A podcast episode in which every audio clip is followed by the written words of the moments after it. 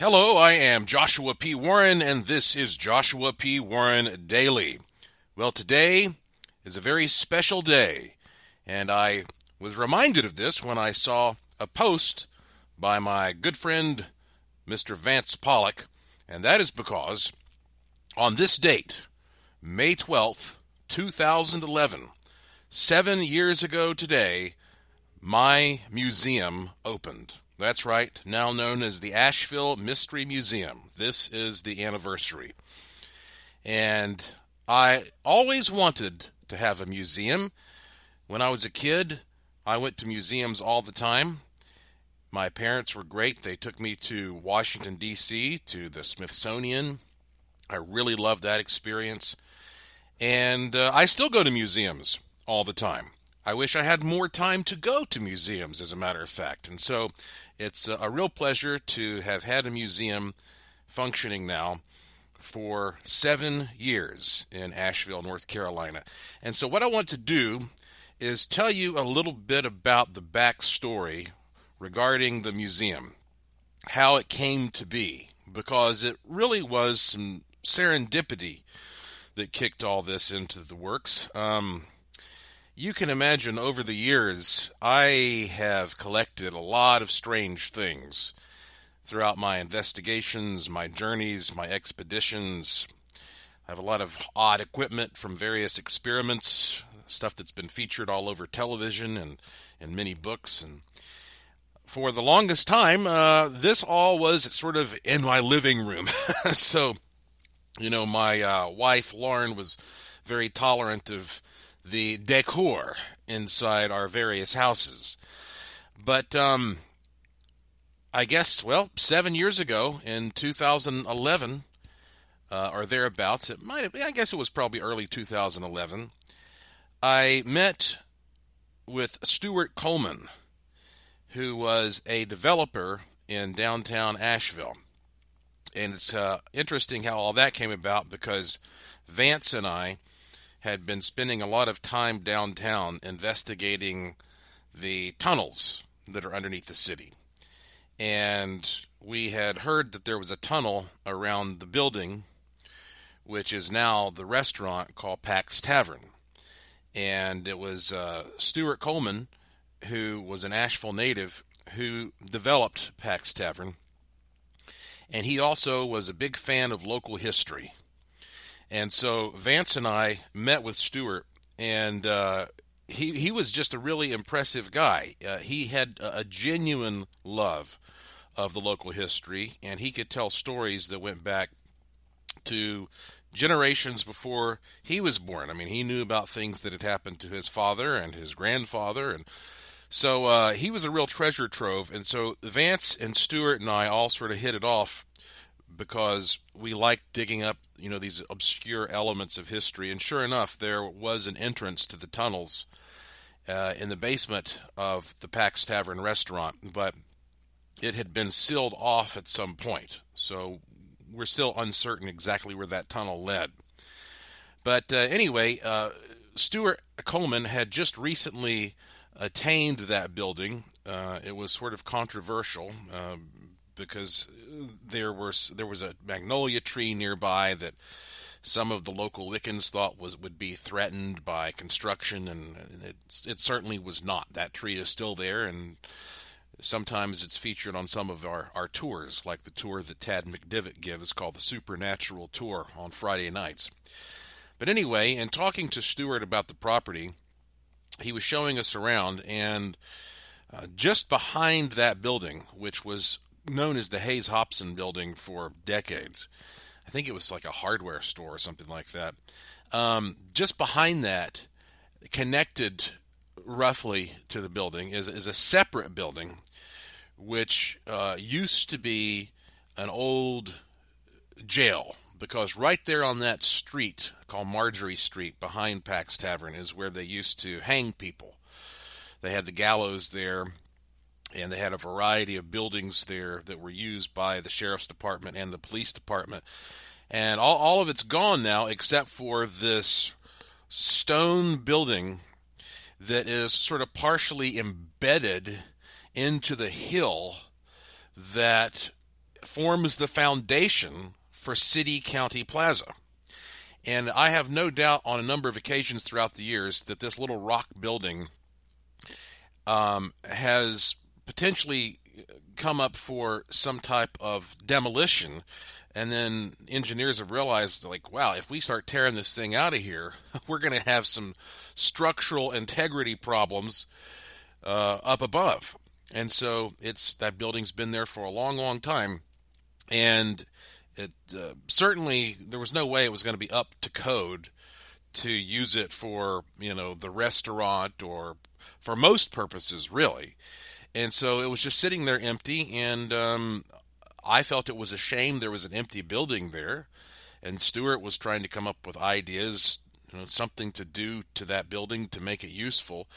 And so I uh, I was talking to Vance and I said, "Hey, how about a museum and tourism center back there, Stuart?" And uh, he loved it. And so I went to work uh, assembling what was at that time called Joshua P. Warren's Asheville Tourism Center and Free Museum.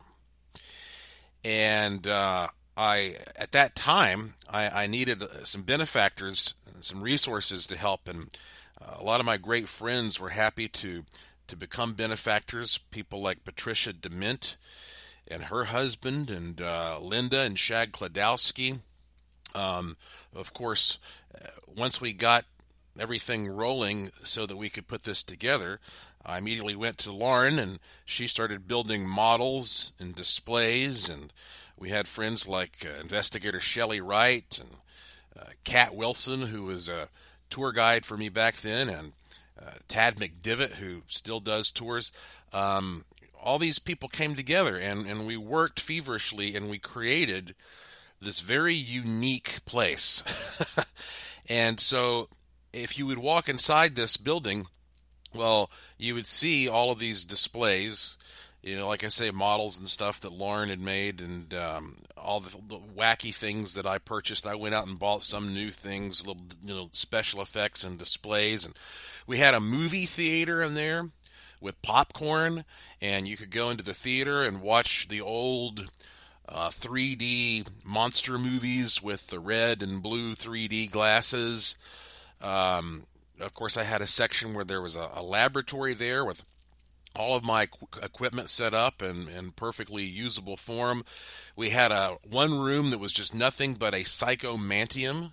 So the whole room was just a chair with a giant mirror and a dim light, and people could go in there and do psychomantium sessions. I mean, it was a really cool, unique place.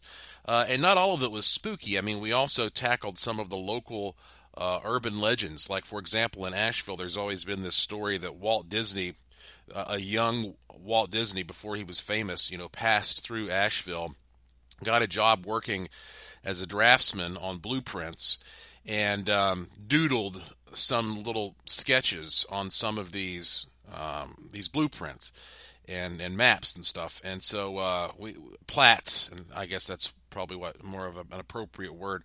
So uh, we went to the courthouse and got at the bottom of that, and actually ended up disproving um, that legend. There's no way that Walt Disney could have been in Asheville at that time. A lot of things didn't work out, including his age, and uh, in fact, I don't think there's any evidence that Walt Disney ever came to Asheville, North Carolina, in his entire life. So there was a lot of interesting local history being featured and explored there. And uh, at that time, we tried to keep the the doors open um, pretty much as long as we could every single day.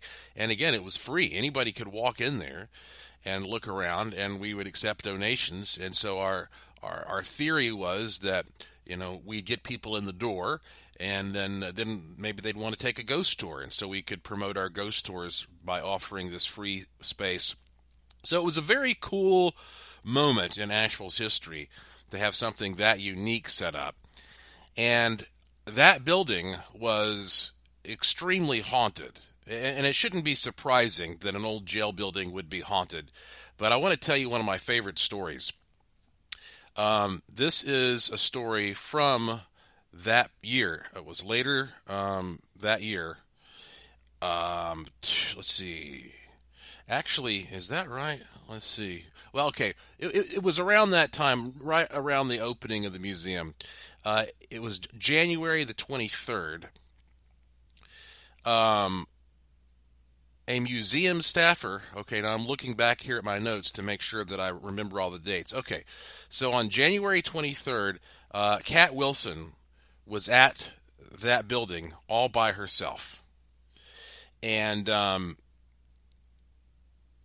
Cat actually was okay. It was a, a cold, snowy day, and she called me up. I was at home, and she called me up, and she was really rattled and freaked out. And that was not like her at all. She she didn't get scared of things. She liked spooky, creepy stuff. And she told me that she had to close up shop and get out of the building because she had had a frightening experience. She said that she was walking toward the back of the building in the area where we had a theater, and all of a sudden she turned a corner and she walked right smack dab into a big, tall, dark man, like an apparitional form, because he just disappeared. He just vanished. And it was such a tangible physical experience for her that uh, it, it rattled her. I mean, and it freaked her out, and she got out of there. And I said, well, I, I, guess that definitely means the building's haunted, you know, and, and I, I, said, I understand why you left, and we'll come back and we'll do an investigation and see if we can get to the bottom of it. We'll get a load of this. Maybe about one hour later, I received, I, I forget if it was a call or an email from Vance. Now, Vance is the museum historian, and Vance was absolutely, completely unaware of what had happened to Cat. But Vance said he had made a startling discovery that there was a Buncombe County sheriff and former chief of police named John Lyerly who had killed himself in our building, shot himself in the head with his service revolver. On that exact date, January 23rd of 1924, exactly 87 years before Cat's experience. Now, what are the chances of that? That she would see this ghost, and the same day, Vance would happen to discover that it was the anniversary of this guy killing himself in our building. Lyerly according to everything that's been written, I mean, newspaper reports, books, he was a guy who was not the nicest dude, okay? He relished participating in hangings and beating people to death with his club. Um, they claim that uh, he was depressed because his wife had recently died, and that may have led to his suicide. But uh, after that, of course, Vance just became an expert on Sheriff John Lyerly. And in fact, Thomas Wolfe even wrote about Lyerly in uh, his book, Look Homeward Angel. Um, he wrote about Lyerly as, well, let, us put it this way, in an unflattering fashion. Okay. Wolfe did not like him. And a lot of people claim that Lyerly kind of bullied everybody around, he, he and his brother. Um, so apparently, that building was haunted by, at very least, the ghost of John Lyerly, in addition to who knows how many other weird ghouls and apparitions. But anyway, I could go on and on telling you stories about that odd little building, and it's still featured sometimes on some of the tours. We have certain tour guides who like to walk by that building and, and talk about it here and there. But uh, anyway, so getting back to the history of the museum, uh, it was very sad when Stuart Coleman got sick and died. And, and from my point of view, it happened kind of quickly. And uh, after he died, a lot of the dynamics changed over there at Pack's Tavern in terms of how they wanted to handle the property and, and who was in charge of what. And there were a lot of people who felt that the museum was a, a, an odd fit, you know, for what they were trying to do, and they didn't sort of like having something weird right there on the property. And right around that same time, I um, was making a lot of friends at the Asheville Masonic Temple, where I, of course, eventually became a member. And um, it really surprised me. One day I was talking to um, one of the guys who at that time was the master of the Mount Hermon Lodge, a fellow who's now a good friend named Tyser Lewis. And Tyser said, Well, you know, we have all this space in the basement of this old building that we're not really doing anything with. Why don't you put your museum in the basement? And I said, Really? I mean, that had never even occurred to me. And uh, but as soon as he said it, I mean, I could I could envision that being a really cool spot.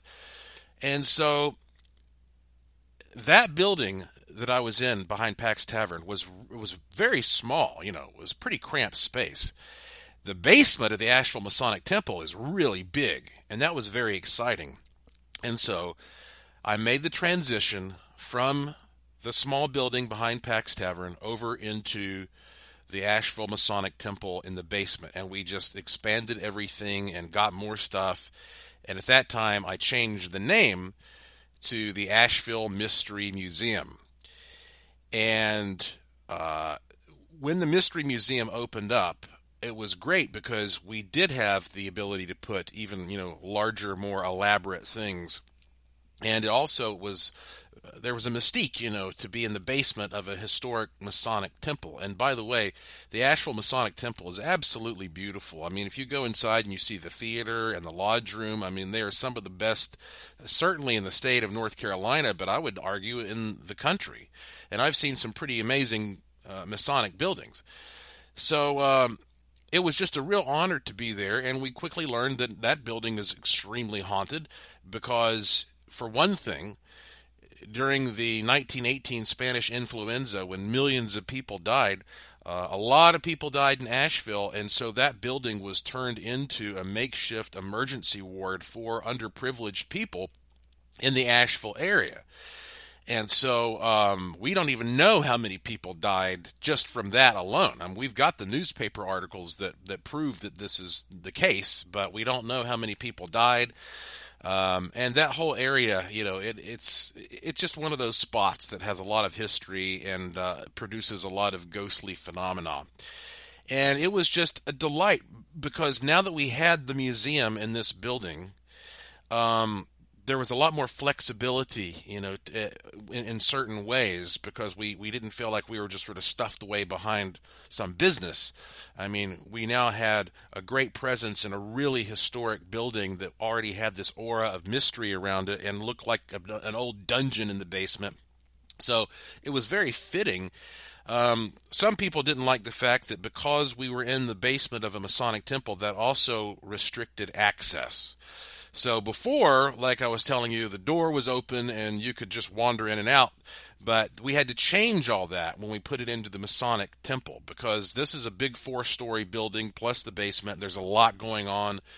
You have all kinds of different functions, and you can't just have people wandering in and out of the building. And so at that point, I changed the policy so that the only way to visit the Asheville Mystery Museum is to take one of our haunted Asheville tours. And if you take a walking tour, then the big grand finale, if you take the classic walking tour or the supernatural tour, the big grand finale is at the end, you get to go into the museum and see the collection. Now, if you are in a situation where you can't do a walking tour, let's say that you're not uh, medically capable or there's some other issue, then you can always contact us directly and, and request uh, a special viewing.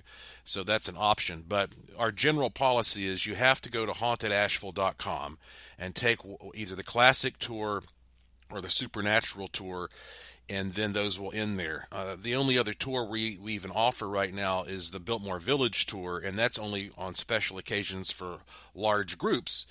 And uh, obviously, Biltmore Village is a long way from downtown Asheville, so it's not included on that one. But anyway, um, so now, if you go into the Asheville Mystery Museum, um, and by the way, over over time, our location changed. We were on one side of the basement, but the problem with that side of the basement is we didn't have a direct door to the outside, and so over time we've shifted the entire collection to the other side of the basement. And now we have our own little bathroom down there, and we have a direct door that you can go in and out of uh, that leads to the creepy alleyway behind the building. And so now we can bring people in and out of the museum without even having to go through the main entrance of the the temple and um, maybe interfere with some other function that's going on there because you know they have weddings there all the time and there are people who film movies there and music videos and there's all kinds of stuff going on there. So it's we now are in the best possible situation because you go to the creepy alleyway you walk down the stairs and you're in the museum and on the right you, we have our bathroom there and the whole thing is self-contained and here are just some of the things, you know, that you'll find in the museum right now. And there's a long list of them. I mean, I have a, a an authentic cross, a hand-hewn cross that I brought back from Transylvania that I purchased from uh, the estate of a family in the town of Sighisoara, where Vlad the Impaler was actually born. That is a rare thing. And I've also got some rubble from Poenari, which was Vlad the Impaler's actual prime castle in Transylvania. I have UFO crash debris from Puerto Rico. I have uh, an alleged chupacabra skull from Puerto Rico. I've got Civil War artifacts. I have a genuine crystal skull. I have, again, a lot of this lab equipment featured on many TV programs like the uh, vacuum chamber that we used in our Brown Mountain Lights research that's been featured on the Discovery Channel and Travel Channel and um, has actually that the work we did with that plasma chamber earned us the cover of a science journal in 2004. So there's a lot of stuff down there that you may have seen on TV shows like Ghost Adventures.